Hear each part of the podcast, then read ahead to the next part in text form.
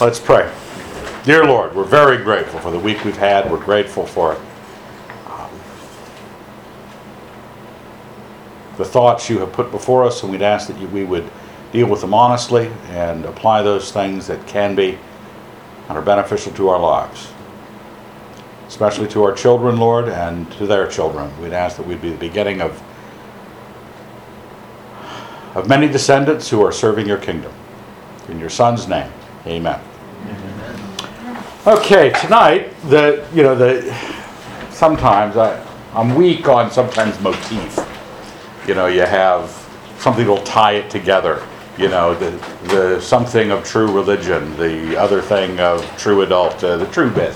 And we, thought we, we knew that we were working up to what we were going to have to face with adolescence in, uh, in, in advice. And it really wasn't that those things didn't exist the affection, the discipline, the religion, and the, uh, the height. But um, it really is a time where you find out mm, what you've done before was right or wrong. And if wrong, how wrong? Uh, and what are you going to do about it? Or what you should be, even if you did it absolutely right, what are you looking for? Because new stuff, really new stuff, comes up. You're young enough to remember that new stuff showing up. Voice changing and going to the mall. Um, when we, uh, it's uh, the, the proverb that we quoted another night, I forget which one, and and some people again think it has to do with professional training. It's the Proverbs 22 6. Train up a child in the way he should go, and when he is old, he will not depart from it probably overquoted, uh, probably used in every child rearing, um, especially as you get into the neo agrarians and the patriarchal types. They they all love that love that verse. Uh, it's a good verse. It's the Bible. It's wisdom. It's Solomon. Um, but whatever, whether or not it's about professionalism, it, it's a truism about everything. Um, the truism has to do with this: if you do, he won't. Did he? You didn't. So if you do, if you train him up, he won't depart from it. If he departs from it, you didn't. Just a, a simple equation of, you probably could set up a square of opposition and the laws of logic applied to it, and you'd end up with that. Um, but we, uh, we're not entirely black and white about these things. We know that what every kid is different every family situation. What if parents became Christians midway through their rearing of children? Uh, and they're just, you know, out of the blue, they're trying to learn what to do, or they became Christians after their children were grown. All sorts of things happen, or they were surprised by not having a degree of wisdom what to do about an emo kid or someone who cuts themselves or something like that.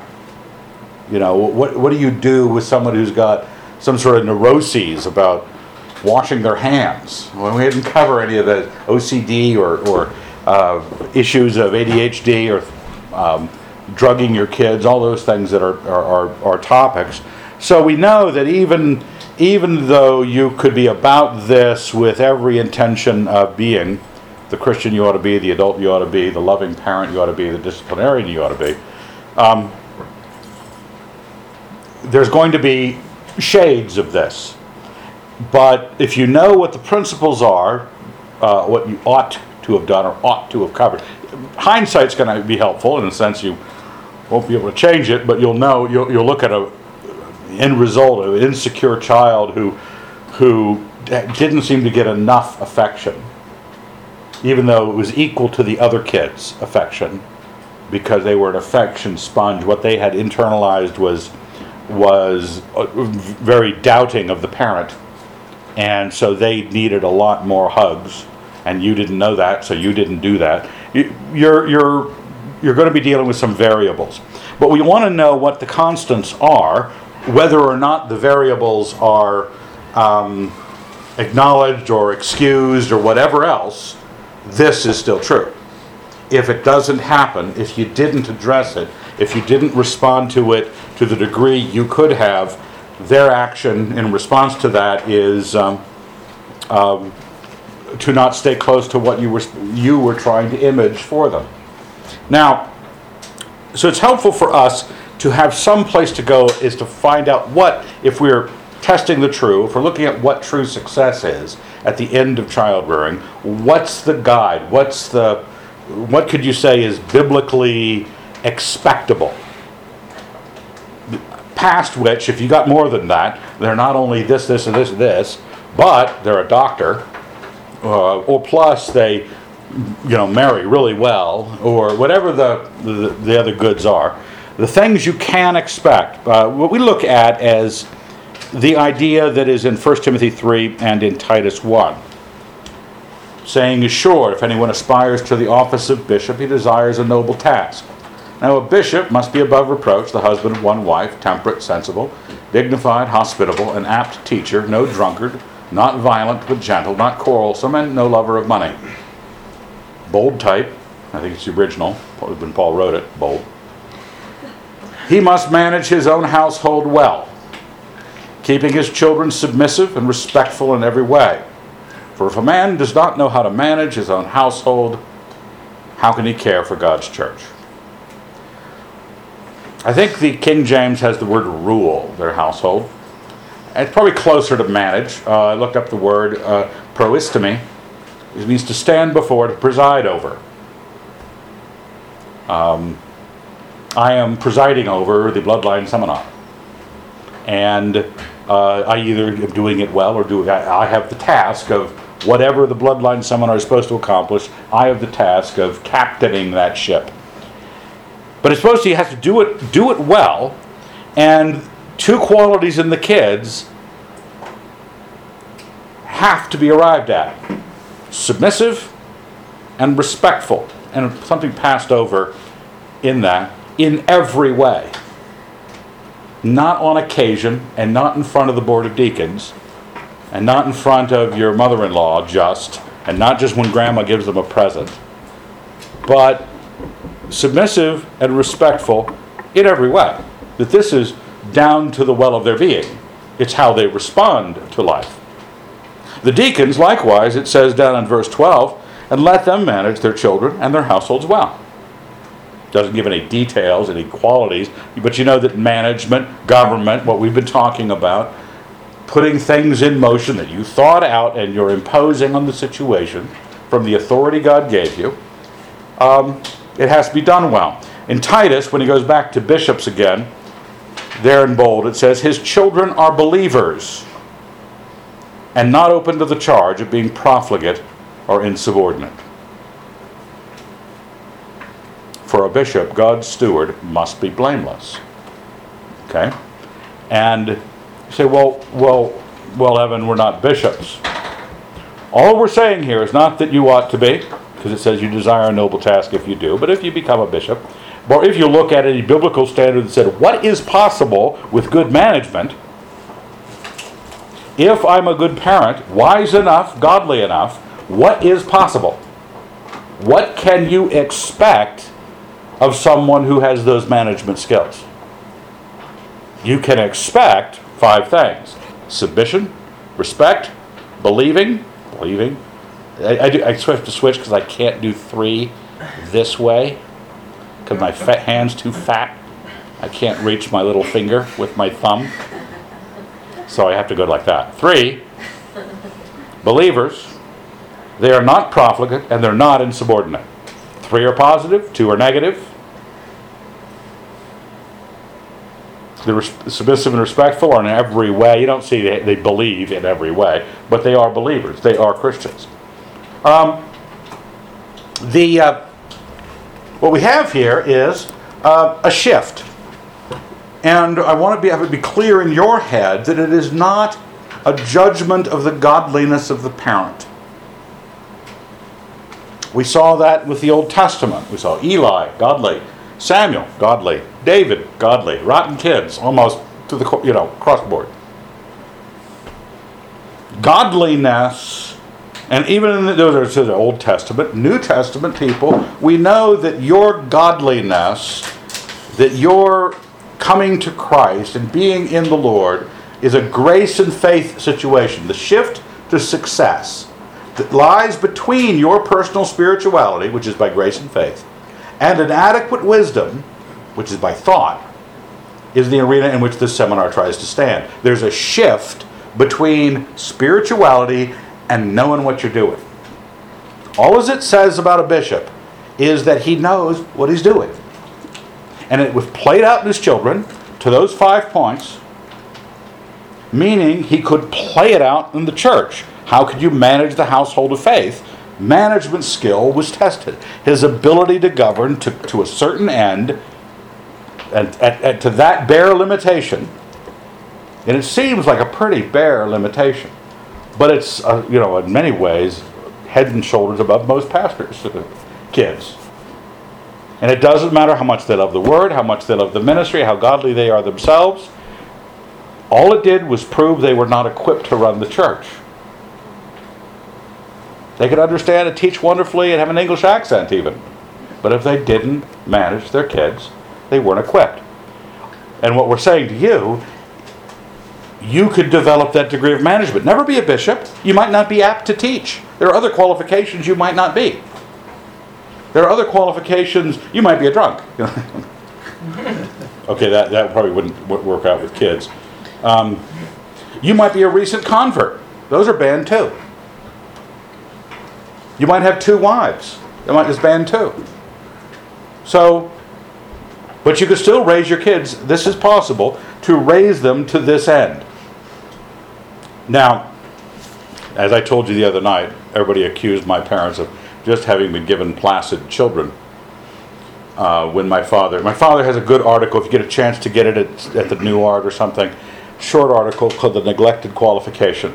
It's on how many churches who do not expect their pastors to have children that are mere bare minimums. This.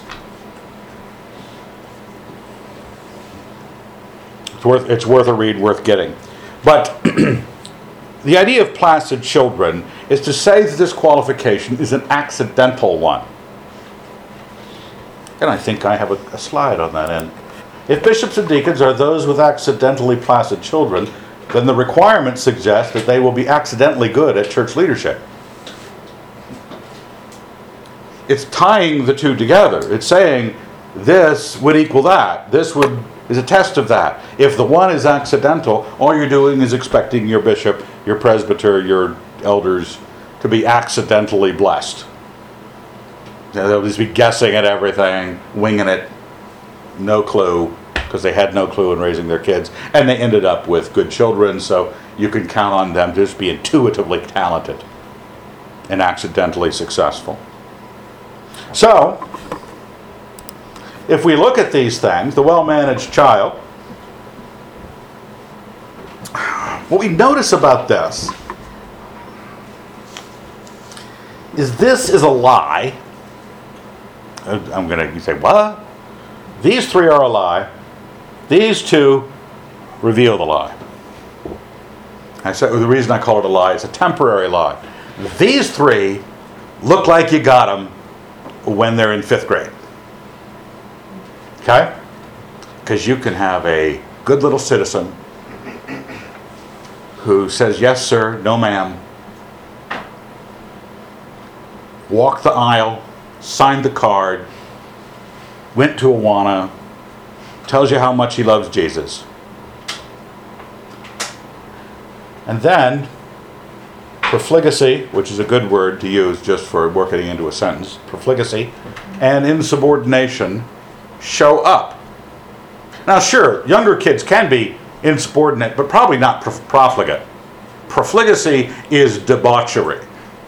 It's you're finding your son on the front porch drunk repeatedly, dealing meth out of the back of the family station wagon, dating sorority girls, you know, wild living. Now, what's what this does to our list is it lets you know it's probably not a young list. It's probably a young, minimally young adult list. When the success has been had, not when you could be potentially lied to. When you could, when they lied to themselves, you think that they're believers. They prayed the prayer with mom and dad.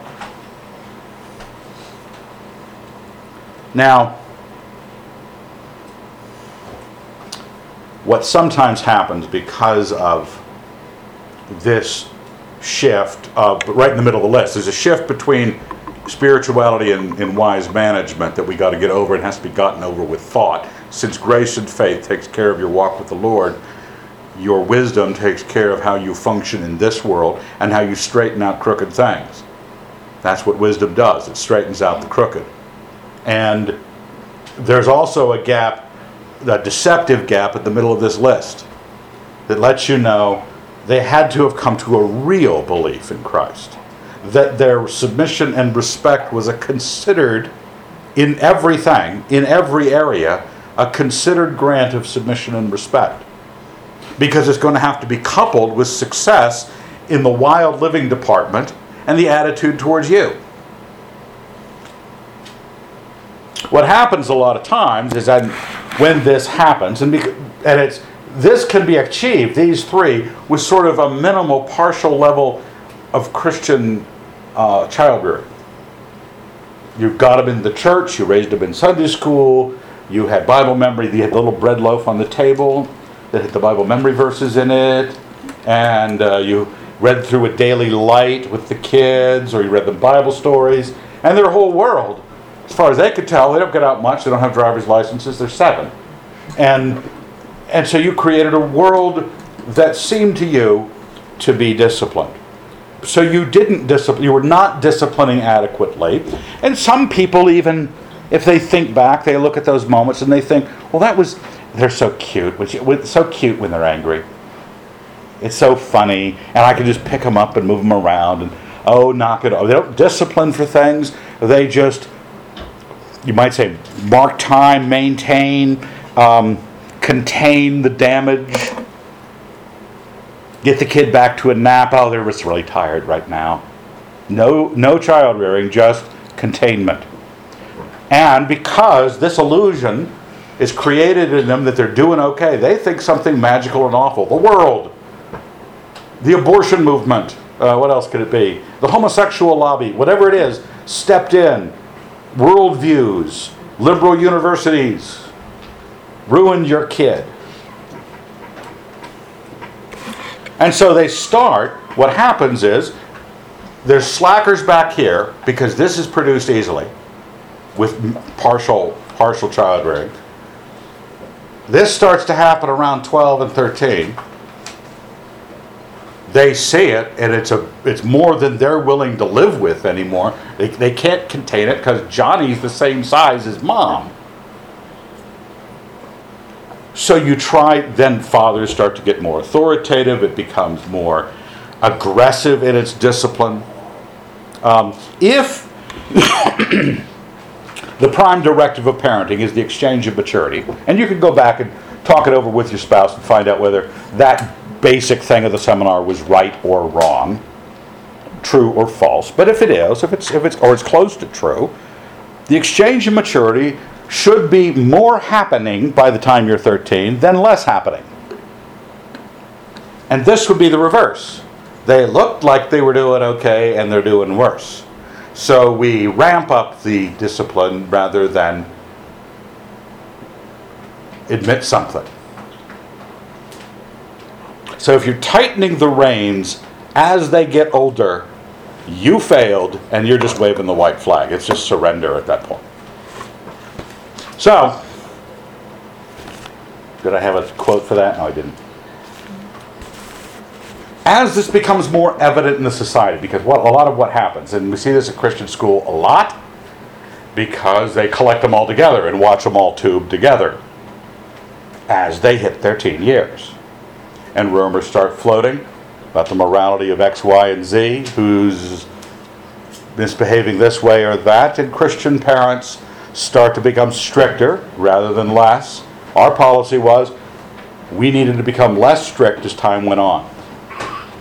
More freedoms, more liberty, more decision of themselves because their task was if we were right, if we had done it well, that grant of maturity would be granted back with honor.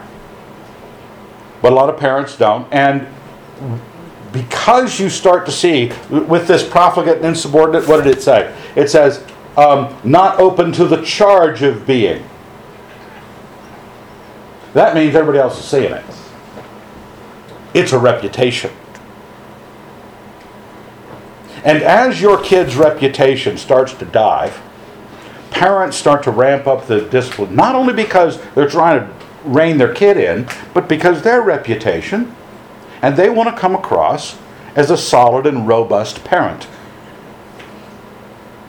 They want to seem like, yeah, well, we have standards in our home, and the, the curfew is really 10 o'clock, and he just he didn't obey it, so he's grounded for you know, and he's uh, got to do X, Y, or Z because of this, and because he stayed out till 11, and uh, and we, we want that reputation with our, our, our peers that we're solid. But the whole thing is an admission that you, you tubed.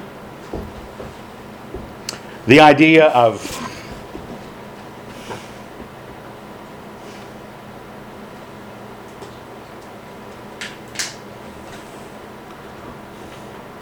when they were young in this period, and this illusion was coming across to them, that partial application, just the partial application, had trained them in a certain degree, depends on the kid, depends on the family, a certain degree of training to be self ruled in a way that doesn't carry the image of a godly parent, a noble purpose, disciplined environment, you know, it, it didn't have that. It was just self.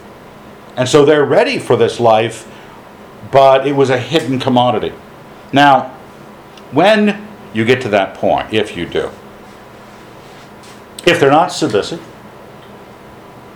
you didn't discipline in a godly and correct, wise way, just or wise. If they're not respectful, the parent was not a clear adult in relation to the clear child. If they're not believers, there was something about your Christianity that was not very convincing. Now, I noticed Leslie was sitting in the library this afternoon going over this. And I said, Oh, it's amazing. Those line up with our first three talks true religion, true adult, true discipline, and those cause or don't cause those things in truth in your child. Now, when you get to the profligate and insubordinate, the um, the puberty, the happening of uh, what testosterone and do you girls have any hormones? I mean, probably in your own special weak little way, but you don't understand testosterone. Um, what happens is the shift that you want to be ready for, whether or not you're successful and righteous and did it right, and you had this notebook tattooed reverse on your chest so you could look at it in the morning in the mirror. And you said, I believe these things, self evident, the five points of the bloodline seminar, and I'm and you and your spouse are at it. And they and they're turning out great. And they're not just looking like this, but there's that gap where they have to still be that and not be that. Now, why does this happen? It's a shift in authority. Okay?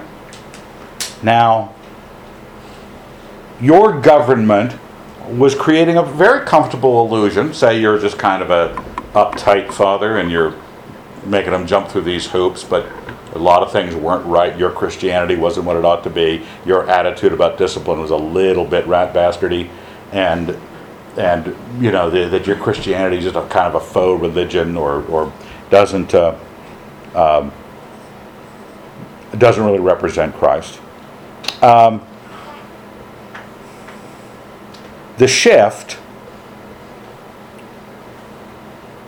introduces some new claimants to authority, challenges, okay, that are going to say to the child, whose self, whether or not you've shaped it correctly or shaped it wrongly, speak to the self in a new way. Okay, we have uh, we have an example too. The new challenges. We have society, sex, and beauty. Standards. They didn't know beauty it hit them, bit them in the fanny. They they they sex, you know, they may joke about it on the playground, but they don't really know what's going on. And, and society, little kids' society is really charming sometimes, but nothing quite like the viciousness of high school. And all those things step up and say, Why don't you consider obeying me to your child?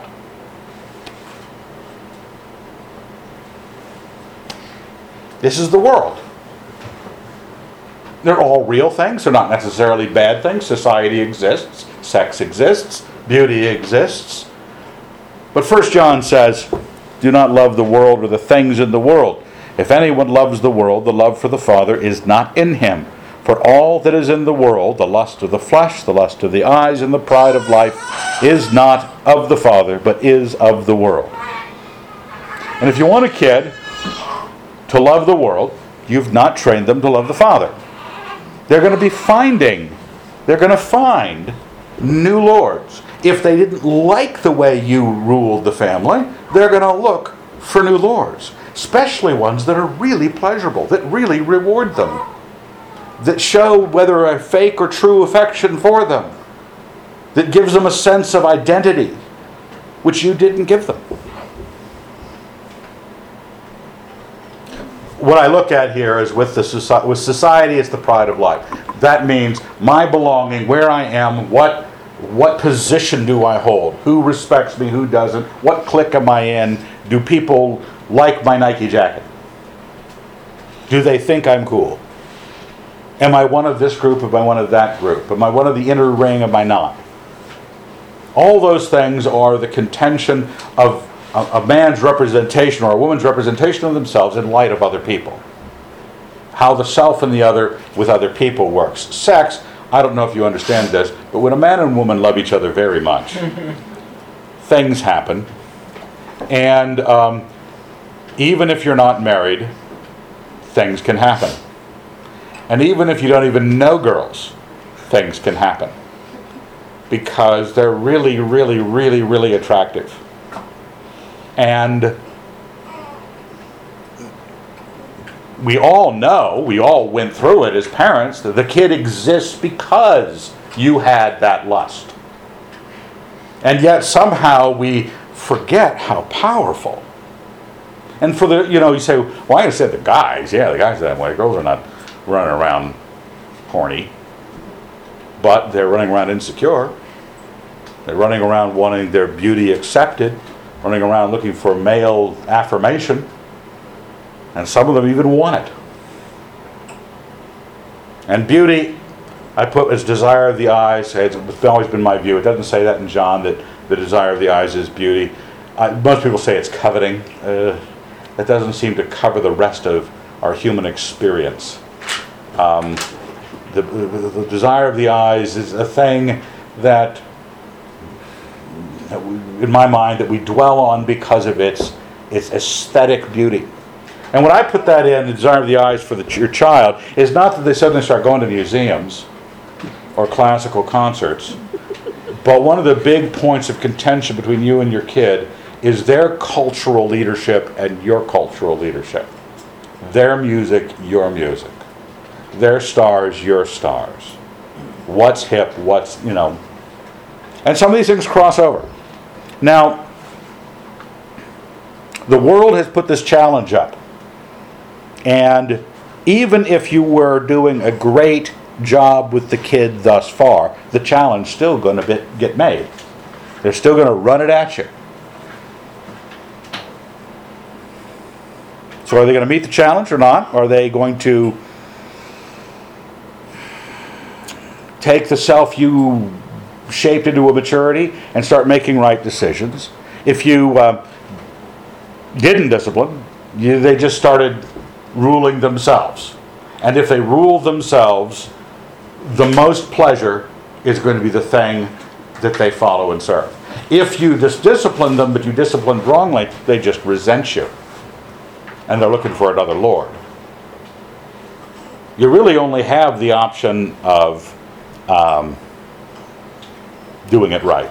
That's the option you have. Um, so if we assume, if we assume you've done it right, let's just assume this is a, a, a room of triumphant parents who, who sit in church of a Sunday morning, whatever church you attend, smiling smugly because you've done it right.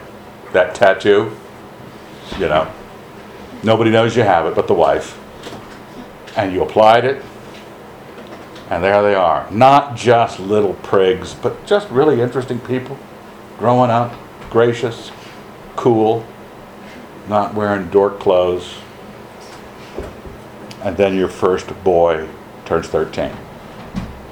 And you don't know what hit you. You don't even know. And even though, again, you know the desire, you know what you went through your own self at 13, you don't know even know what to say. How do you deal with pornography? How do you deal with the girl he loves? How do you deal with him being caught making out with her? How do you deal with her, you know, all the things that can happen. So, but you're, you've been doing it right. Let's assume that. So with society, I don't know if that's my next slide. Well, it's thematic, so it could be up there. The society. The basic theme I want you to, in these three areas the society, the sex, and the beauty. I want you to think in the same terms. Think of being stronger than and superior to, in this case, society. Stronger than and superior to. Parents looking down the line who realize all that I have said, that no matter what, they're either being deceived by their kid's good behavior, uh, but even if the kid was righteous and truly saved and really, you really were doing a good job, either way, the challenge is coming. Either way, they could get caught in sin. Either way. And so, what does the parent do? He buys 40 acres in the backwoods of Latah County, starts to get a gun collection, raise his own beets and chickens, and uh, starts developing a philosophy that's a place for him to hide his fear and, frankly, his surrender. Because in the military, this is called a retreat. It's called running away. Now, if you run away under the guise of maintaining innocence, remember, with biblical anthropology, your kids, if they're not saved, they're not innocent. Patriarchy is not a culture that you want to establish, but people try to come up with words to hide this that they suspect if they ever encountered the enemy, because they're Fabian moralists, they're going to lose the battle to Hannibal. Because they can't imagine being away from home and the lights go out and the wife's not there and there's an attractive woman who wants to sleep with you. They can't imagine staying pure. So they don't trust their kids and they don't trust them long before they hit teen years. So off they go, long skirts, funny shoes, and uh, rather than saying, hold it, shouldn't, shouldn't we, children of God, shouldn't we be stronger and superior to all this? Now, in, in our society, as your kids grow up, they, they start, if you're not an isolationist, if you're not a maintainer of innocence, um, your kids know non Christians. Your kids know Christian, Christian home kids that aren't that good. Don't try to stop them from having those friends. Encourage it. Have them over. You're stronger. Your society is better. If you're, eh, big if here, if you're not a complete tool, where you're Christian, you're always putting on Relient K albums. Okay? This, is, this music is just as good as, really, isn't it? You want to make sure that Thunderstruck by ACDC is on when they walk through the door. Now, that's probably a little old, but. Uh, but you're not supposed to be playing it if you're a Christian. But not because you're trying to relate to the youth. It could be it could be anything. It could be classical music for that matter. It doesn't matter whether or not it's something they would think would be cool. The idea is you are there to show your kids that your love and your belief system could handle all of this. Okay? You've been trying to convey your love to them in the scriptures. There was Jesus wandering through the landscape. He was tempted in every manner like as we, yet without sin. We're his followers. We're walking through the world. That passage in Corinthians. I wrote to you not to associate with immoral men, not at all meaning the immoral of this world, for then you would have to leave the world. That's what some people do exactly what they try to do leave the world. You're not supposed to. Bring those friends in, examine to see if you're the, remember, we assumed you were the successful and right parent up to this point. Your religion was true, your affection was solid, your discipline was just, your height was circumspect, it was accessible and condescending, and it was uh, had its place, and they knew their place. Everything was there. So we're assuming that. You should be manifestly prepared for some other 13 year old drug dealer that comes home with your kid. If you get frightened and run away, mom, because your kid knows a drug dealer, you just admitted that you're, you really shouldn't bear children, okay? Just don't bear the kids. Uh, don't bring them into the world. It's something that well, years ago, with I think I suggested this to my father. Uh, we used to, yeah, groups have retreats. You go oh, on a retreat. Let's go on a retreat. So, well, we should just be going on a retreat. Let's go on an advance. so we called all the retreats at CCM advances. So the spring advance, the fall advance. Um, I, have made my mark. My 15 minutes of fame um, was not very famous. Um,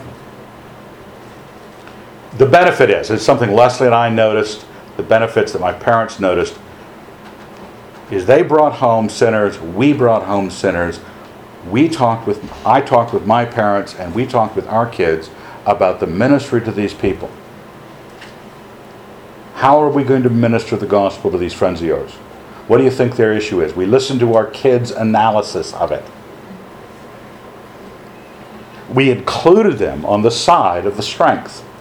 We weren't, they were not the booty that the two sides were going to fight over. That just makes you look desperate, and they probably want to hang out with the drug dealer.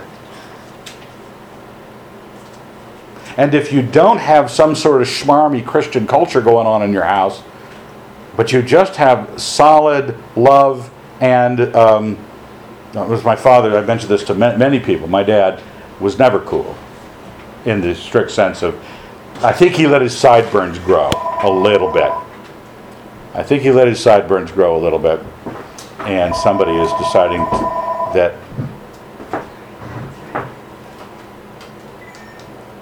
Hello, Wilson's. And that's on the tape. That's pretty impressive. And it was a recorded call? Five days. Yeah, we were pretty good. We, we were almost off the grid. Um, it was nobody. It was just a recorded call. Ignore that. what was I talking about? I'm talking about my father's lack of. He let his sideburns, I think in the 70s, grow a little bit longer.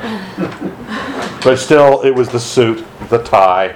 This is at University of Michigan, 1968. And I mean, it was like San Francisco Midwest. It was hippies everywhere. And we had people over all the time. And they loved talking to my dad. Because he loved them. Spoke to him honestly.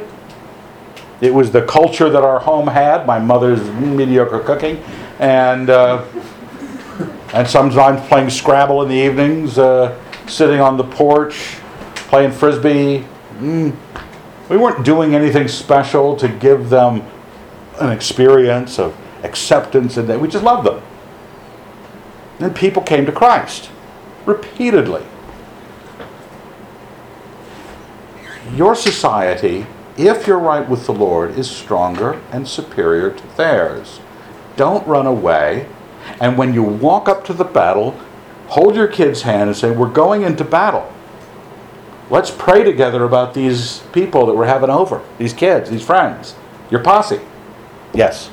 I just had the thought that sometimes your kids' friends may even be uh, within the church culture of, you know, where you're hanging out, and they seem like really nice kids, and yet they're barely hanging on to their belief, and they're also going to fall away as they turn 18 and whatnot. But often the experience that they saw in your, Your home. home with your kids is something they remember and brings helps bring them back around when they're older. Yeah, sometimes your, your Christian personal culture that is superior to the world and superior to the church helps all those kids who aren't being raised right in the church have something they can hang a faith in Jesus Christ on. And your kids, and you if you're talking wisely with your kids, your kids are analyzing who's in that camp, who's in this camp, how close they are to the Lord, how close aren't they. And your kid feels honored that they're part of the tactician team. Your kid feels, hey, yeah, this superiority of, of love and the gospel is something we, Wilsons, are about included in, and there's no closed door to those people. As soon as you try to shut that off, you know, anytime there's a barrier to something, as a kid is trying to find their own way and their own place in life, they want to go look at it. I remember one situation. I, I you know, I, I, I had watched it happen in our family growing up, and trying to do it with my kids. One night, I, think we Graham and Gunn were in junior high, or maybe, yeah, probably junior high. They had a curfew of I think 10 o'clock, and um, they weren't home. And Leslie said, "Are the boys home?" I said, "No, the boys aren't home." Do you know where they are? No, I don't know where they are. Well, maybe they're at the skate park because Graham. And uh, and so parents, you you have these lines: curfew, ten o'clock. I'm gonna have to get in the car, drive over to the skate park. This is before cell phones. Drive over to the skate park and find the boys. And if I don't find them there, I didn't know where I was gonna go look. So I pull up to the skate park down by junior high. There they are. I see the car. They wait. They run over. I slide open the side doors of the van. They're throwing skates and so forth in. And before I can start in on Fatherhood 101, Graham starts saying, We just had this great witnessing opportunity with this kid, I forget who it was, or one of these punks at the park. And they had been there breaking curfew, talking about the Lord to this kid. Now what do I do? You know, what we, you know, I didn't do anything, you know. I was just saying, well, great, that's great. This is why we're here on earth. Not to be home by 10. Well,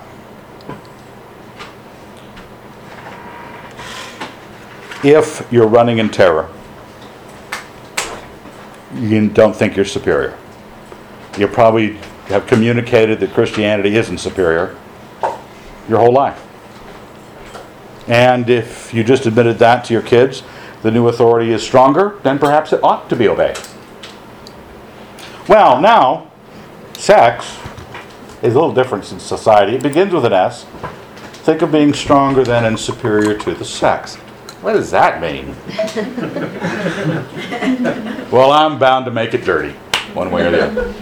No, it's not that it's uh, a, a few things, a few things, but I want to share some things that you might not. You know, I want you to think about. No, you say, "Oh my gosh!" If Evan prefaces anything about sex, warning us because he said awful things to us already, this must be no. It's something something you might not expect. Um, they will never gain a healthy view of sex from you if you don't have a healthy experience of sex. I'm sorry. You won't be right. You'll be a hypocrite. They'll know. You want to be sure that your sexual life is the satisfying Christian utopia, paradise, that you're trying to lie to your kids it's supposed to be and reverenced because it's so wonderful and so sacred. It's a beautiful sex of love. And if only you wait for that moment and the right girl, you'll uh, you'll understand what I mean. And you know, it's not true in you, so that's why you make up that rot. So let's just assume, let's assume that you're knocking boots regularly and it's successful and you're you're you're fine with it. Everything's good. God God can smile on your sex life. You, it's not the kind of thing you really ever want to communicate to your kids. It- I mean, honestly, you know you have to. But but sex is coming through the TV. It's on the billboards. It's in the magazines, and the Devon Marche ad comes through, and stuff falls out. That's an ad for some kind of cologne that the woman seems to have dropped all of her clothes because of the cologne, and she now wants to rape you because of the cologne. So, uh, so what did the parents? oh, My my father said even back in the 30s, back in the 30s when my I, and I had visited my grandparents and they only had an outhouse. And in an outhouse, if you are unfamiliar with the technology, um, other things hadn't been seemingly invented either, like toilet paper. So there were corn cobs and there were uh, uh, Sears and Roebuck catalogs. But back in the 30s, mothers had to rip out the lingerie section because there it was corsets. And if, and if you saw them now, you go, What? I've seen Bon, bon Macy's uh, um, cologne ads. I mean, heavens, a corset, a line drawing of a corset on faded paper. And I've got diarrhea. I don't, you know, it doesn't, I'm not, and it's 30 below zero and I'm out of the outhouse. You can't, you know, you know something has to be done. Let's say you're successful sexually. You must be if you have any hope. Um, if you've tried to be part of that innocence group, gotta maintain our child's innocence. They don't even know South Park is on. You know, we were, we watched The Simpsons with all the kids growing up every Sunday night, religiously.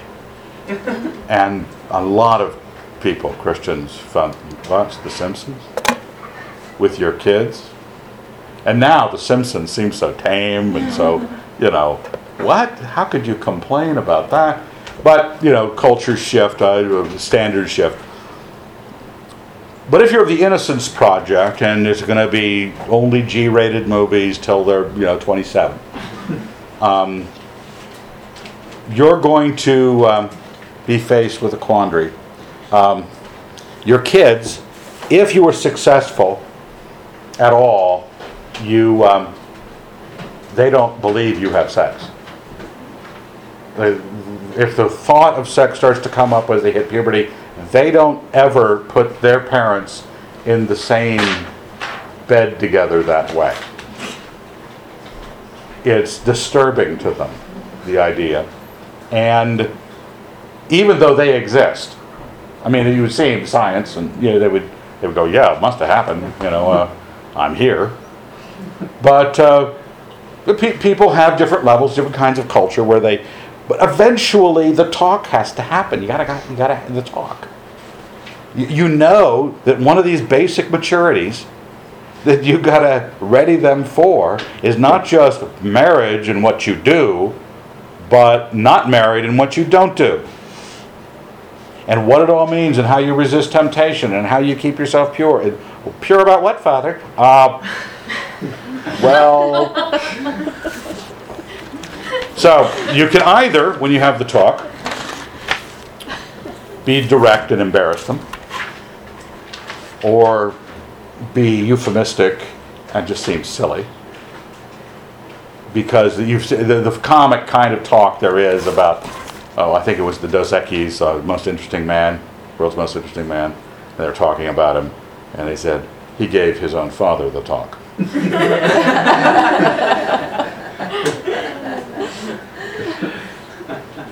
So the direct, uh, you know, the science, you know, well, you know, this goes here and that goes there.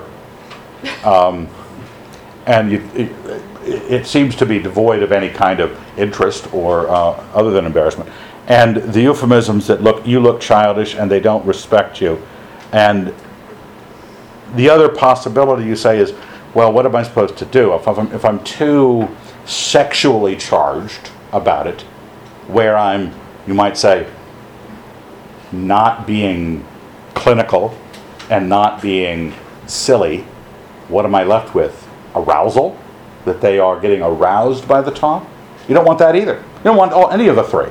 Well, I would say there's a different possibility. Though if you can't say that uh, embarrassment, disrespect, and arousal can't be your only choices when you've raised a kid well up to this point. Remember, you've been the successful parent, you've done the right thing, you're having a good time with the spouse. Uh, you're just trying to figure out how to deal with their new information. This is a new challenging Lord coming into their life, and they want it bad. They want it like no other. To be superior to and stronger than sex in this world, the topic of sex has height and humor because our religion is both thick and clear. That's not fair, I realize. That just doesn't make any sense at all. Um, these are two Lewis concepts stuck together arbitrarily. Um, what I recommend is that you convey two things to your children and live in a world where those two things are true. And they're both true height and humor because Christianity is a religion that's thick and clear. Let me explain that. That's a Lewis idea. When he was deciding between which religions were the greatest possibility of being true, it was Hinduism and Christianity. They were the only two religions. Religions were either thick or they were clear. Clear being philosophical, theological purity, everything was explained, systematized, it was rational. It was like, you know, Stoics. Um, thick was slaughtering people on the top of the pyramids in Teotihuacan. That's thick. The earthy, dark, material, um, cult prostitution in the temples. If you read Till We Have Faces, um, there's the cult prostitutes that are in the temple of Ungit, and that's a thick religion. So that's what Lewis was looking for, that because we are human beings, we are spirits in a body. We're not spirits trying to escape a body, we are spirits in a body. And God made it thus that we were both thick and clear. And He made some of the most clear things represented in the thick moments. We take the truth of the gospel of Jesus Christ in the church, and it has to do with you doing gymnastics with the wife in, in your naked time. You go, that's just not right. That's just not religious. Well, because you want a, a, clear religion. You'd like it if it was all about Jesus and the church. But you don't want him to go around saying, the union of mother, man and woman is symbolic of this wonderful, clear thing. But that's what our religion is like. Consequently, Lewis argues, and I have in the back, I just OCR'd this section out of the Four Loves on Eros by C.S. Lewis. And I wanted to, it's long, read it by yourself, but I have some things highlight that I want to read to you to set you up. And after that, I have Harry Blamires, who wrote The Christian Mind um, back in the 70s. Harry Blamires was one of Lewis's students. And he wrote a pretty well known book back in those days. Uh, I think it's still available, new editions. Uh, I've seen new editions, called The Christian Mind. And he has a section on humor and sex. And what we're recommending is that you know both these things about your sex life, and it makes it easier to have it be in your home and life of your children um, as a superior and stronger thing than what the world is. because then your kids know when you laugh at what the world is up to you have reason to laugh now lewis says here this is on page 30 um, first paragraph he says, For the moment, I want to speak of the danger which, at present, in my opinion, especially haunts the act of love. This is the subject on which I disagree, not with the human race, far from it, but with many of its gravest spokesmen. I believe we are all being encouraged to take Venus too seriously. At any rate, with a wrong kind of seriousness. All my life, a ludicrous and portentous solemnization of sex has been going on. One author tells us that Venus should recur through the married life in, quote, a solemn sacramental rhythm, unquote. A young man to whom I had described as pornographic a novel that he much admired replied with genuine bewilderment, Pornographic? How, how can it be? It treats the whole thing so seriously. As if a long face were a sort of moral disinfectant. Skipping a sentence, he says, Our advertisements at their sexiest paint the whole business in terms of the rapt, the intense, the swoony devout, seldom a hint of gaiety. And at the end of that paragraph, we have reached the stage at which nothing is more needed than a roar of old fashioned laughter. But it will be replied the thing is serious. Yes, quadruply so. And this is where he addresses the height. Theologically, it's the body's share in the mystical union between God and man. Secondly, in the sub Christian or pagan category, it's all men's participation in the Sky Father and Earth Mother uh, ritual, fertility, life. Thirdly, the moral obligations involved and of being a parent and being an ancestor. And then there is the fourth, the emotional seriousness in the minds of the participants. It's got a height in various categories and a seriousness. But he's saying that because we're both thick and clear, the fact that I found the serious elements does not make sex serious. I can look at it and go, if I say it's serious rather than high, I can't add humor to it. Now, you, if, you are, if you're a subtle mind, you could add humor to seriousness. He says a few paragraphs later, we must not be totally serious about Venus. Indeed, we can't be totally serious without doing violence to our humanity. It is not for nothing that every language and literature in the world is full of jokes about sex. Many of them may be dull or disgusting, and nearly all of them are old but we must insist that they embody an attitude to Venus which, in the long run, endangers the Christian life far less than a reverential gravity. Now, he says at the bottom of the page, we are composite creatures, rational animals, akin on one side to the angels, on the other to tomcats. It is a bad thing. Oh, is, do I have this quote? It is a bad thing not to be able to take a joke. Worse, not to take a divine joke. Made, I grant you, at our expense, but also who doubts it for our endless benefit. He's talking about sex. We're a joke. It's a, he, he, he associates it, he takes Aquinas' view of the body. It's brother ass.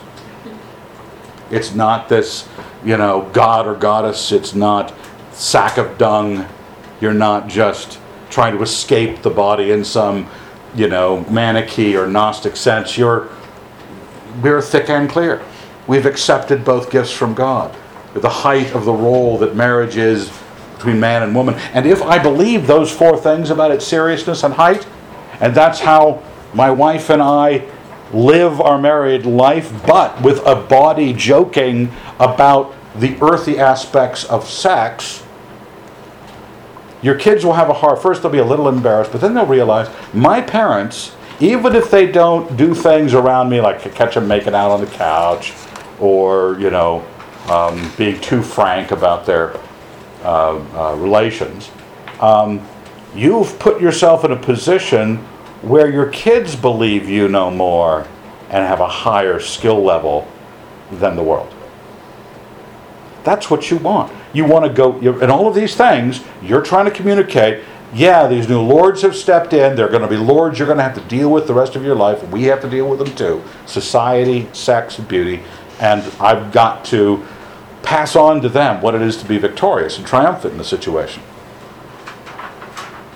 Lewis says at the end of this section the highest does not stand without the lowest. I can't have this great, great thing without accepting the low aspects of it, because the low is just as much a part. Far better to plant it foursquare within the drama of Eros as comic relief than pretend you haven't noticed it. And his last line is When natural things look most divine, the demoniac is just around the corner. So, as you try to solemnize and Christianize the sexual thing in all seriousness, so that your kid will be will reverence it against the hot chick in math class. The hot chick in math class, I can remember, I had a French teacher. Oh my heavens. I can't even call her face to mind because it wasn't about the face. It was about the miniskirt. The miniskirts were kind of new at the time. This was 1967. And I was rapt. I don't care about the French, you know that. Didn't learn any French. But um, I was in love. because there was something remarkable that if someone had put, you know, the sacred, the, the solemnization and sacred rhythm, you know, uh, it wouldn't draw me to it. I wouldn't go, oh yeah, yeah, thanks. yeah, I'll, I'll take a little of that. That, that, that solemn and sacred gravitas. But if you say, oh, you don't even understand what a hoot it is. And you start to realize my parents, it's a hoot for my parents.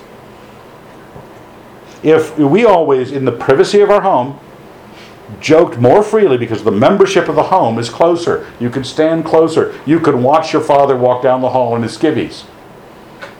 You know what skivvies are? Navy top underwear. Um,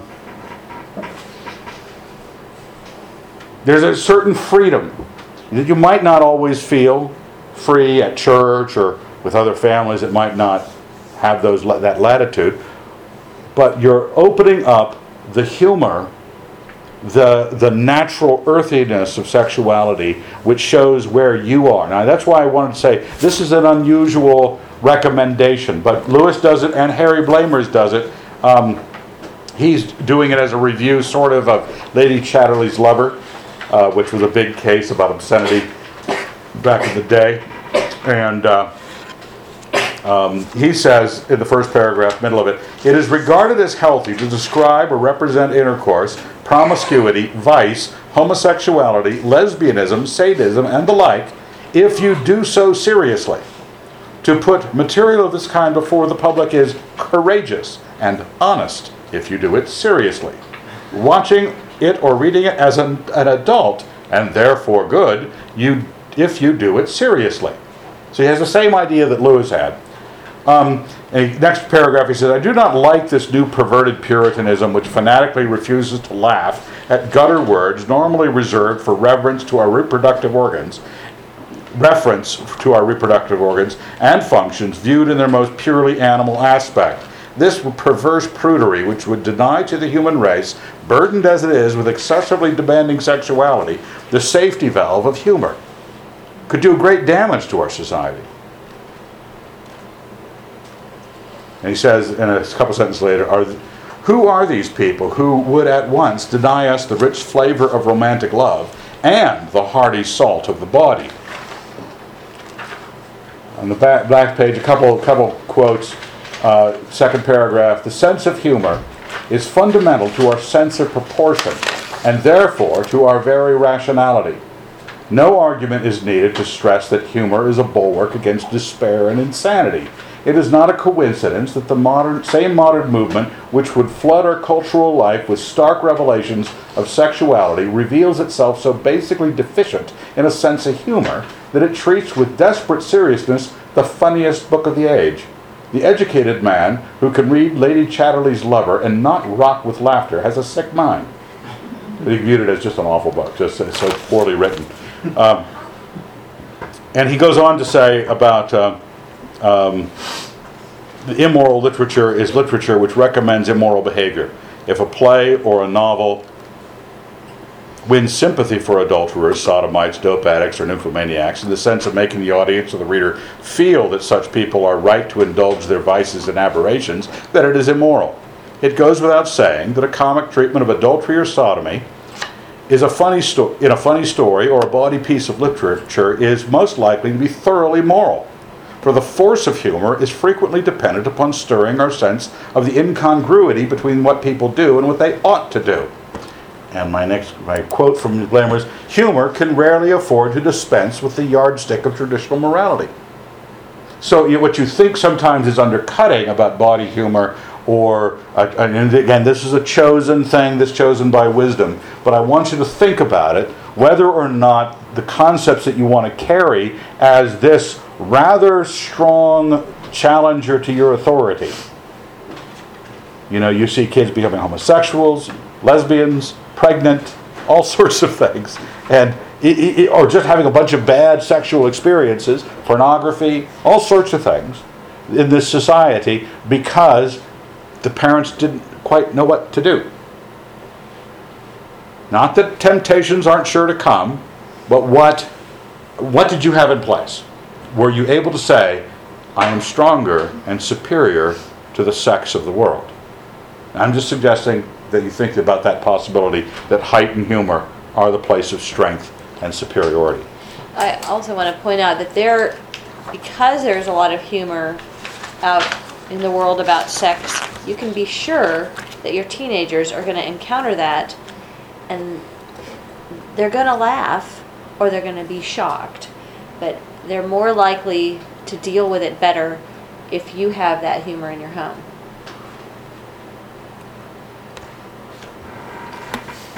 That makes sense? I can think of too many South Park episodes that.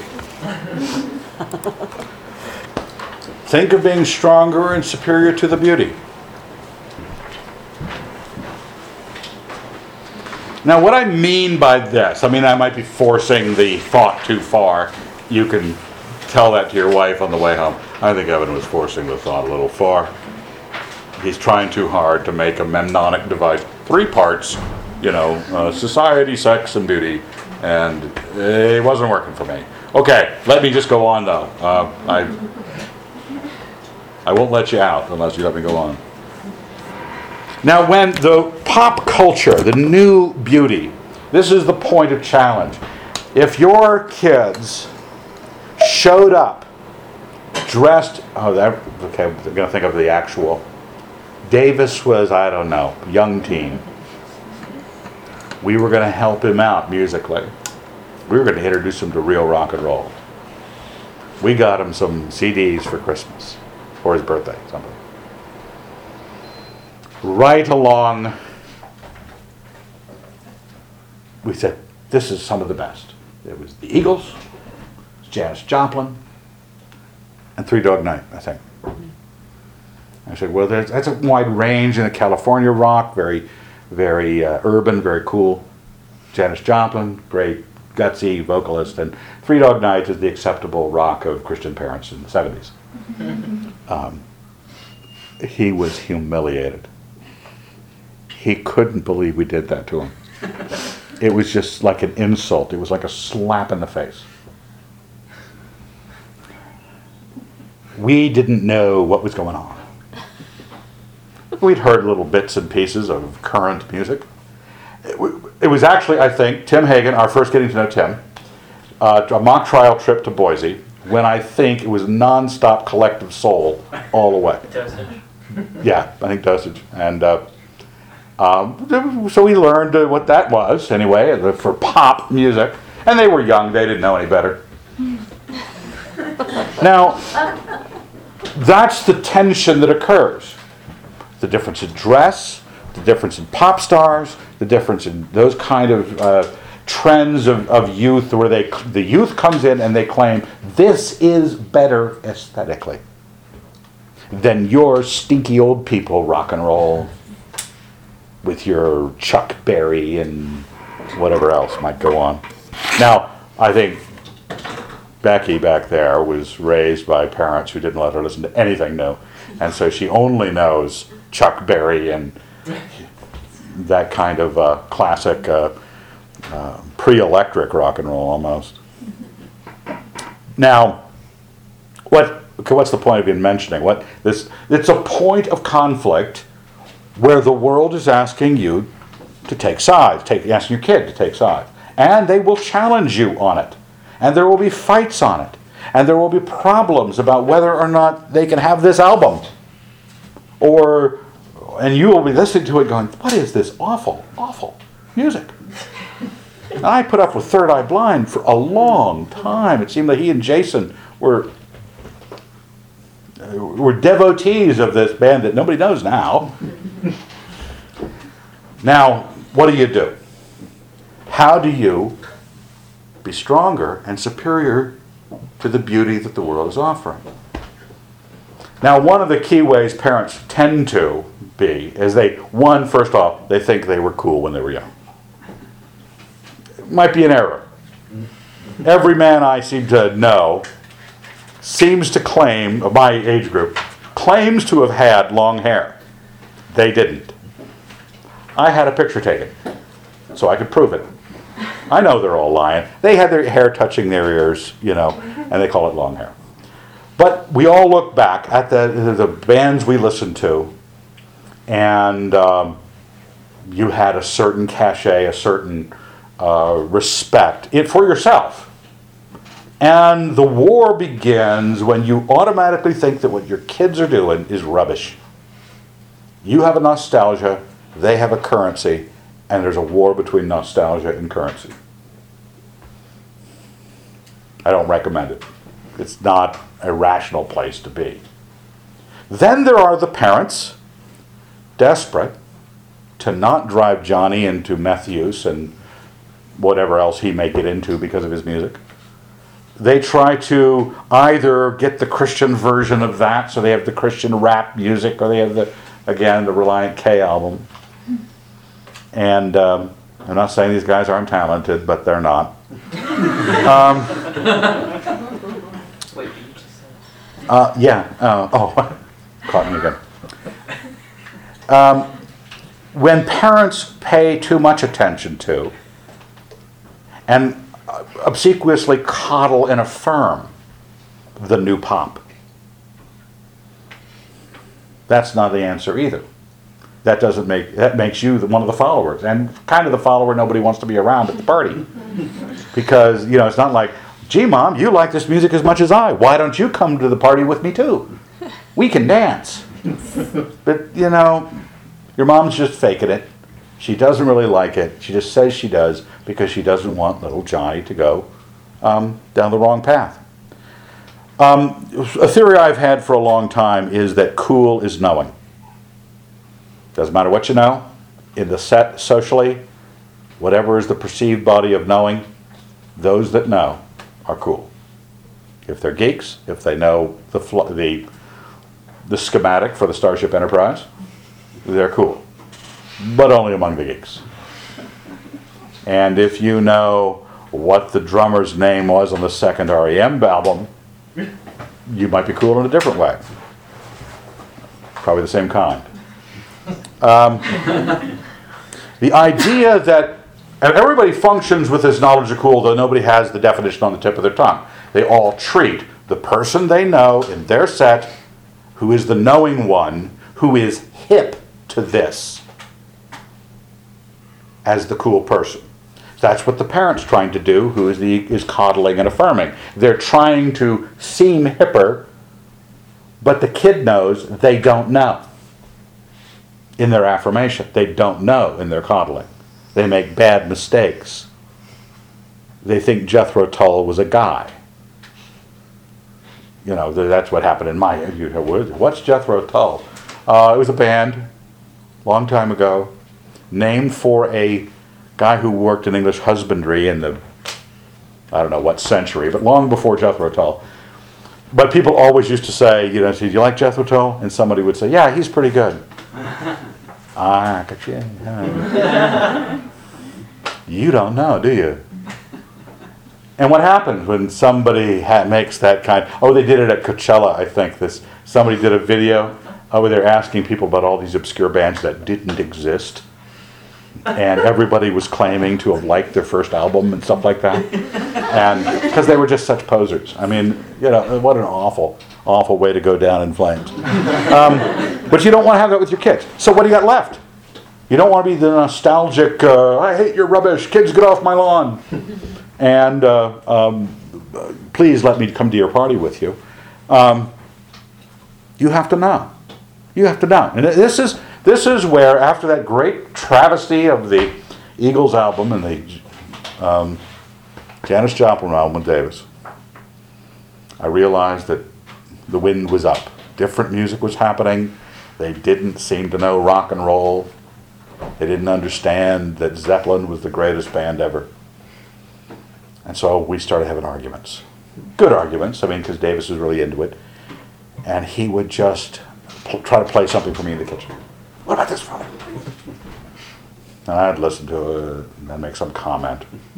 Now, my task was to have it be either affirmation or denial, but it had to be knowing. Not anything knowing about the band. I didn't have to spend my time reading Rolling Stone and keeping up on what's going on. I had to know what was going on musically. I had to, if I want to have a stronger and superior beauty, if I don't just want to have the way the world is and that strong desire, the lust of the eyes, if I don't want them to be, be walking away because I have a boring life, I need to have dominated. And so I realized I had done some actual work back in college about philosophy of art. And I started to pull together and started saying, okay, I'm going to have the discussion not be about which band, but the nature of philosophy of art. So I started winning arguments with Davis because I had a philosophy of art and he did not. So he was speaking, you might say, always without, you might say, epistemic claim, just because he liked it. I said, Davis, I have a reason for liking something, not just I like it. So I, I, I started winning arguments. But Davis started thinking more of my position because it wasn't just nostalgia, and sometimes I would defend current music.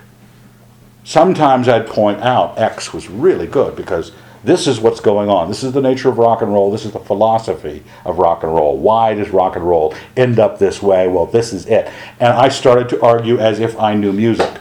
I'm not a musician, but I, I, I work in philosophy. So that brought it back together and ended up being that now Davis will agree Zeppelin Zeppelin's the greatest band that ever was. I didn't have to work to get him to do that, but at, at a certain point, you're trying to just dominate in the situation. Like in the social moment, you're dominating, you're bringing the love of Christ, you're bringing your non Christian friends of your kids over, you're, you're, you're being involved, your kids are in the tactics. Um, in the area of sex, you've got the height and you've got the humor. And in the area of beauty, you've done some work. You've involved yourself as a knowing agent so that they start to respect your understanding of beauty. If there's someone there, you could have a kid that's just an engineer, some soulless ginger that ends up being, um, you know, a mechanical engineer. And doesn't know, doesn't like music. My, my, my son, I won't say it because it'll be on tape. Which one wrong? Yeah, I'm sorry. Not gonna happen. Pause the tape. Oh, pause the tape. Did I get that? Did I skip one? Of all these three arenas of the challenged authority, we advance, not retreat. We show how society, sex, and beauty are dominated with joy and love and grace. You ought to be braver. Okay? If you need any of these to get the tattoos done, you let me know. I can email you the, the file. Um, so what happens after this? Is this a? That's not. Uh, yeah, that, that happens next. Um, the idea of freedom. That's what's supposed to happen. If it is, the prime directive to exchange maturity at some point in time, that task, those events, those things, those changes you went through, you handled them, you did right when they were young, puberty hit, you did right, you did the the, the, the sex society and beauty shuffle, and they came out the other end going, I think well of my parents. I think highly of my parents. You need to be able to well, let them go. And I keep saying this throughout the week because I keep running into parents who won't let them go. They can't bear to let them go. Now, mostly because they think that, um, is it the next one? Are the only two possible forms of young adult of Christian family the brainwashed poser or the susceptible to every doubt and immorality at the state college? That seems to be the two categories parents think they've got. You know, I either have to brainwash this kid into being exactly, look exactly like what Jesus Christ asked people to be, but only look like. and, and be brainwashed that way. Or if I send him off, they're going to doubt the faith and sleep with people. What are the other, you know, what's the option? Well, you want, don't want to be satisfied with either the rebellious child or the priggish child. You don't want to say that these are the only two options. Um,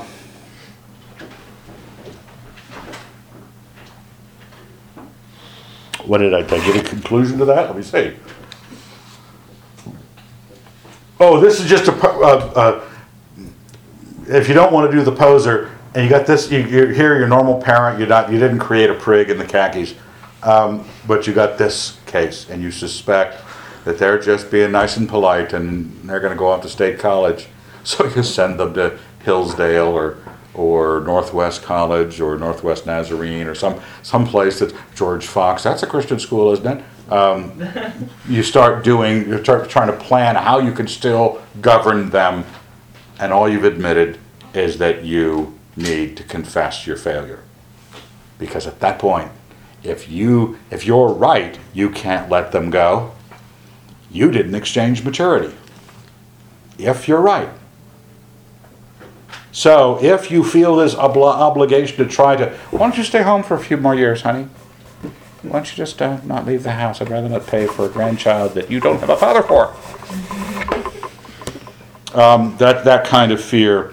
Um, if you step in to govern their environment anymore, you at least think you failed because you need more time. and if you failed, what do you got left?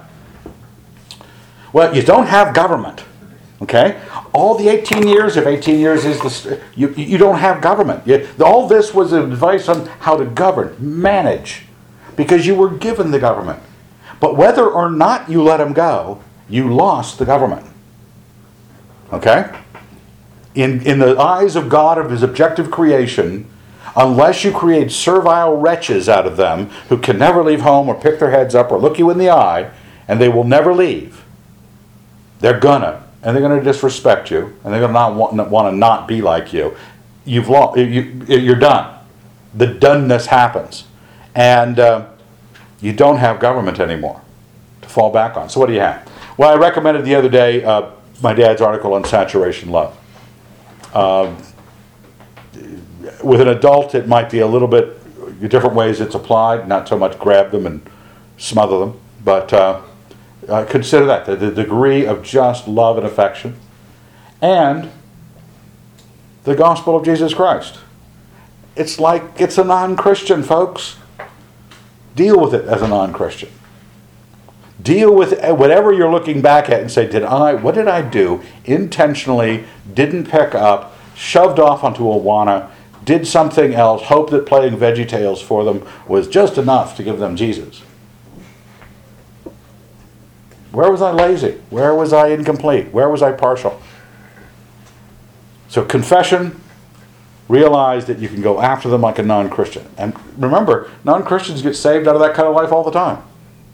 You- Jesus can save your kid. But that's what you were supposed to make them prepared for by your rearing them. And when you're preparing them so well, usually conversion happens down in grade school sometime.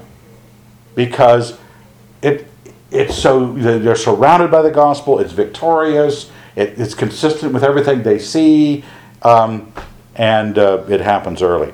But uh, whether you failed or not, um, my dad had a, a, a policy that he didn't know he had. I, I, I was pulling this out of, you know, going over my, my upbringing.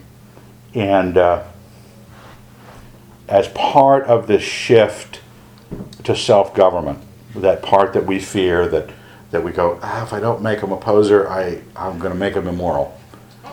My parents, my father especially, wouldn't, would not have his commands or command anything that didn't agree with my conscience. This is later in my life, you know, there were house rules and all sorts of things that I didn't have conscience quality to them at all, uh, just the way he wanted to have things done.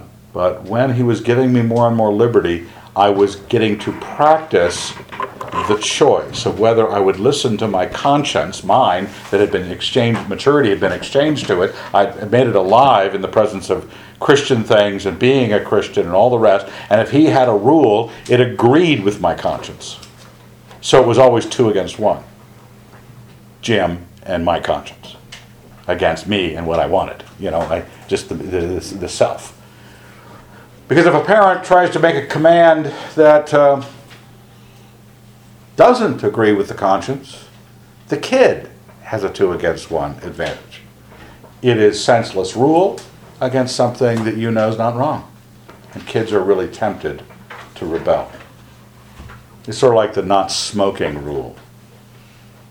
You know, it was, uh, my father would never make commands like that. He didn't smoke, could, can't, still can't understand why I do.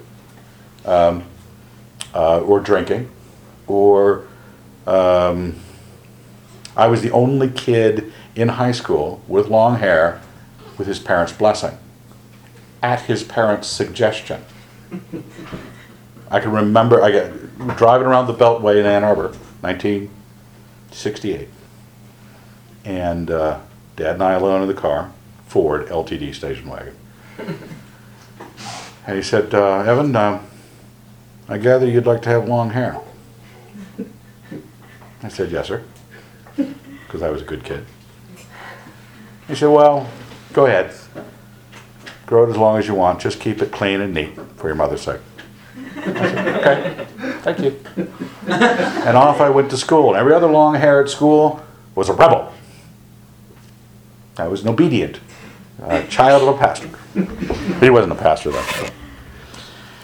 So, this practice, when it's the conscience thing, when you find yourself giving them more latitude, you, you, you, when you step in with an authority remark, it's agreeable to what there's, the Holy Spirit in their heart is on them about.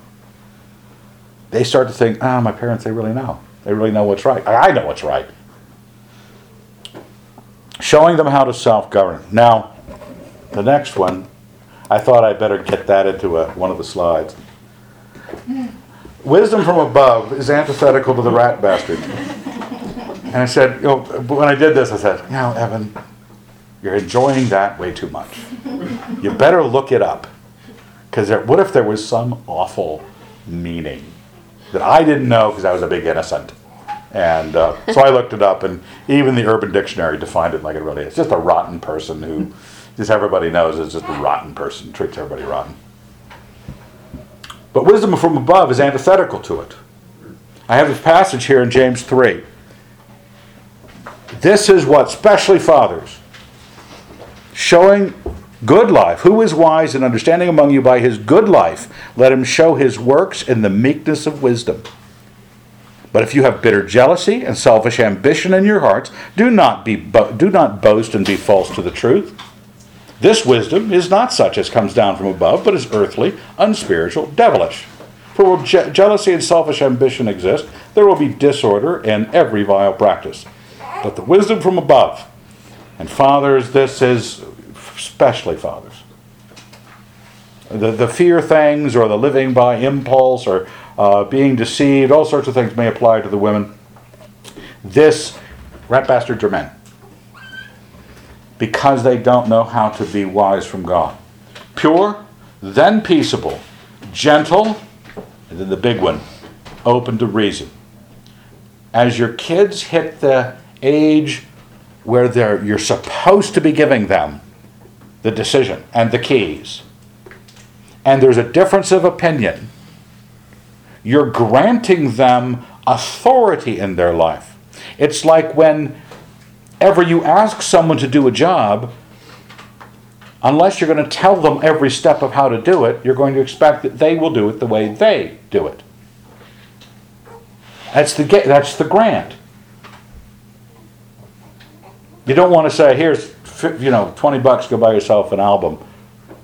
You don't want to start saying, "But not this band, and not that band, and not this."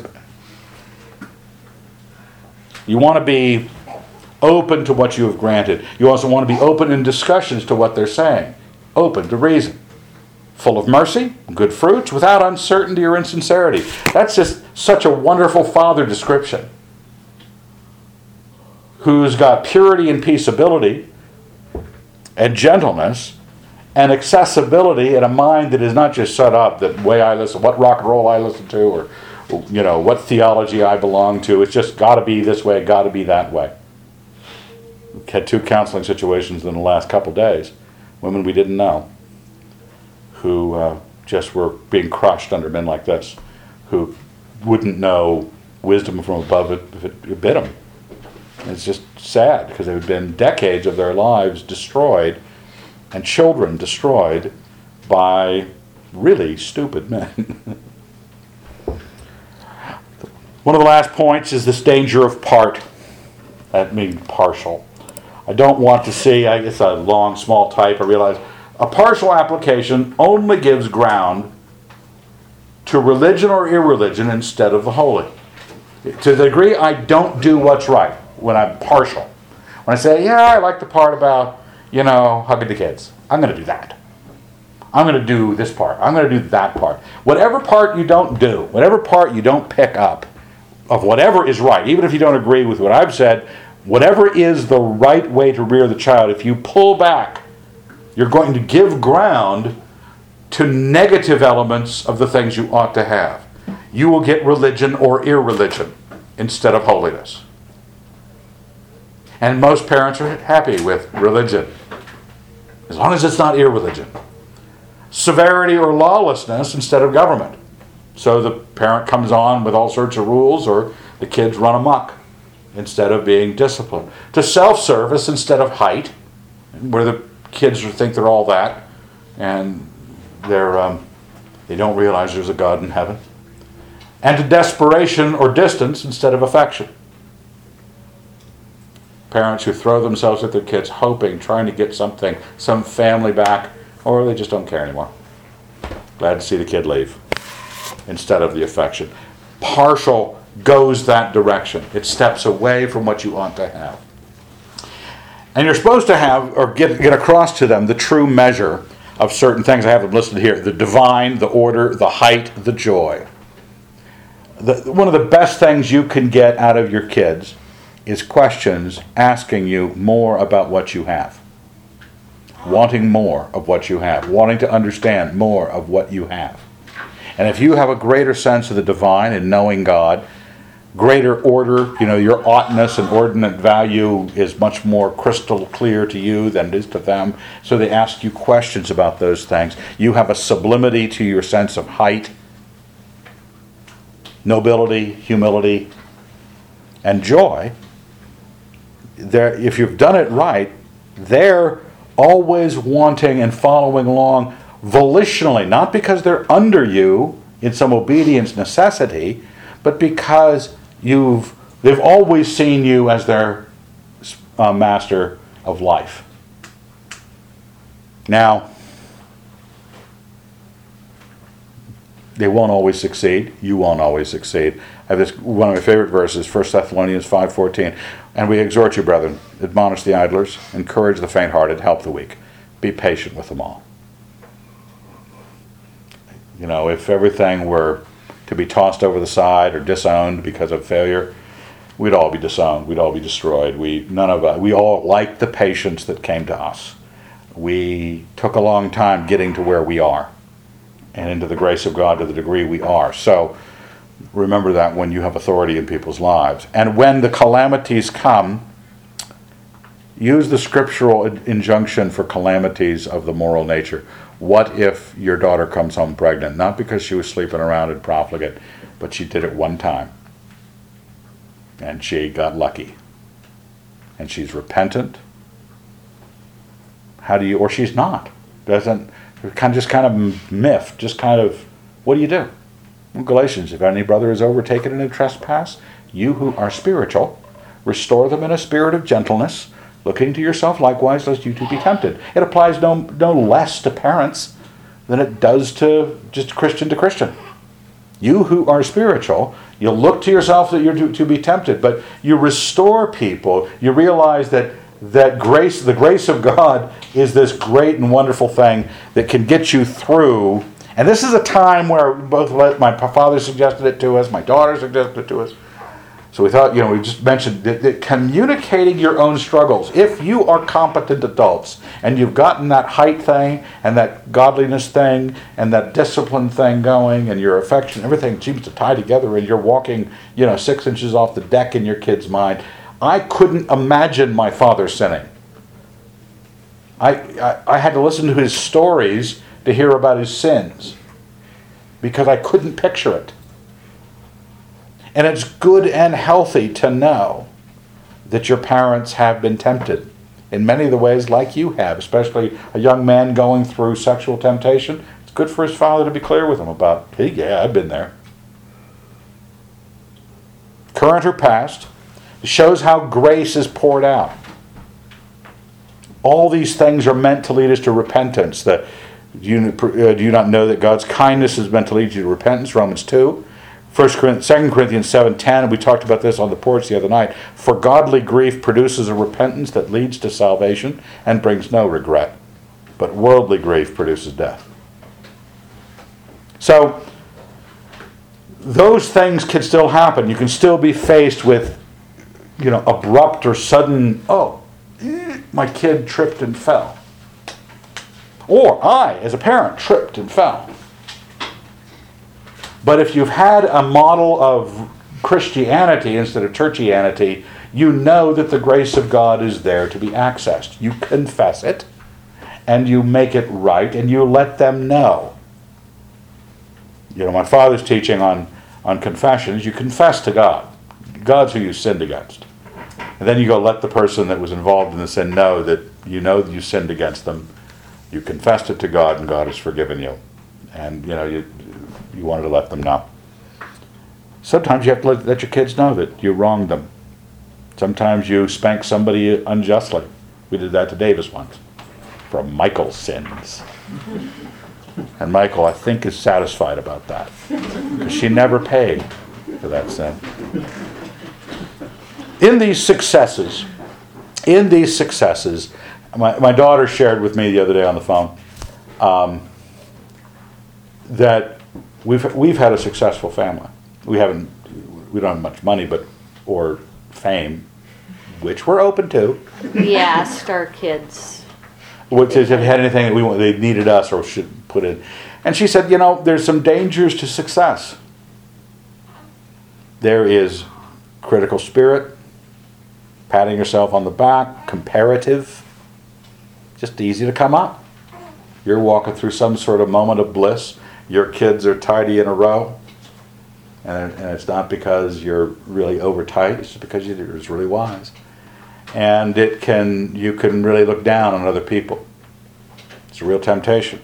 Um, and its success can also, I mentioned just about sharing about the uh, your own temptations. Your kids can have this sense of being alien to the family because they're in the temptation. They know what it is, and they're looking back into their family, and it doesn't look like it ever happens to them because the family is successful. They just know their own temptation and their own sin. So sometimes success of the family can be a stumbling block for the kid in the family because they feel alone and alienated in their sin. So be aware that you have a good testimony that's clear about clear about that. And so to end, I have this Exodus 34 passage. I had those dangers of success down at the bottom and I moved them up. But Exodus 34 says, The Lord passed before him and proclaimed, The Lord, the Lord, a God merciful and gracious, slow to anger and abounding in steadfast love and faithfulness, keeping steadfast love to thousands, forgiving iniquity and transgression and sin but who but will by no means clear the guilty, visiting the iniquity of the fathers upon the children and the children's children to the third and the fourth generation. You want to be sure, realize that failing is pushing calamity generationally down. Sometimes God just sick of you and will just cut you off. You know, if anyone curses his father and his mother, his lamp will be put out in utter darkness. It's uh, so.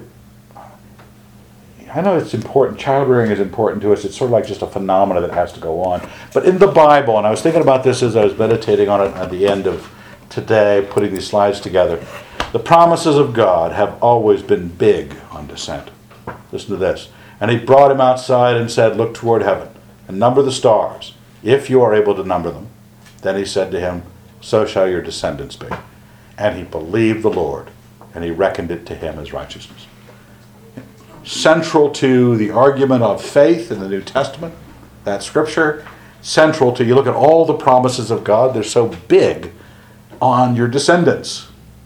So uh, it, it's, it's such a, uh, uh, it might be for the modern man, we're so self absorbed that it becomes hidden to us.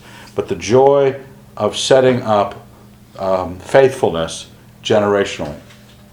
It can be done, and um, I'm grateful to be, you know, not having to be the first generation, and my father was, and his children were all in the light, our children all in the light, and I'm just grateful to see my brothers and sister with their Christian children without problems. They've all been sinners, but you know, without you know the, the, the problems of this world. And there's a variety of theologies out there, but they've been serving the same Lord with the same kind of wisdom about how they rear the kids. The end. Let's pray. Dear Lord, we're very grateful that you care for our descendants. We ask that we would develop a care for that at a point where we give ourselves in our conversations with our spouses and our plans, how we go forward.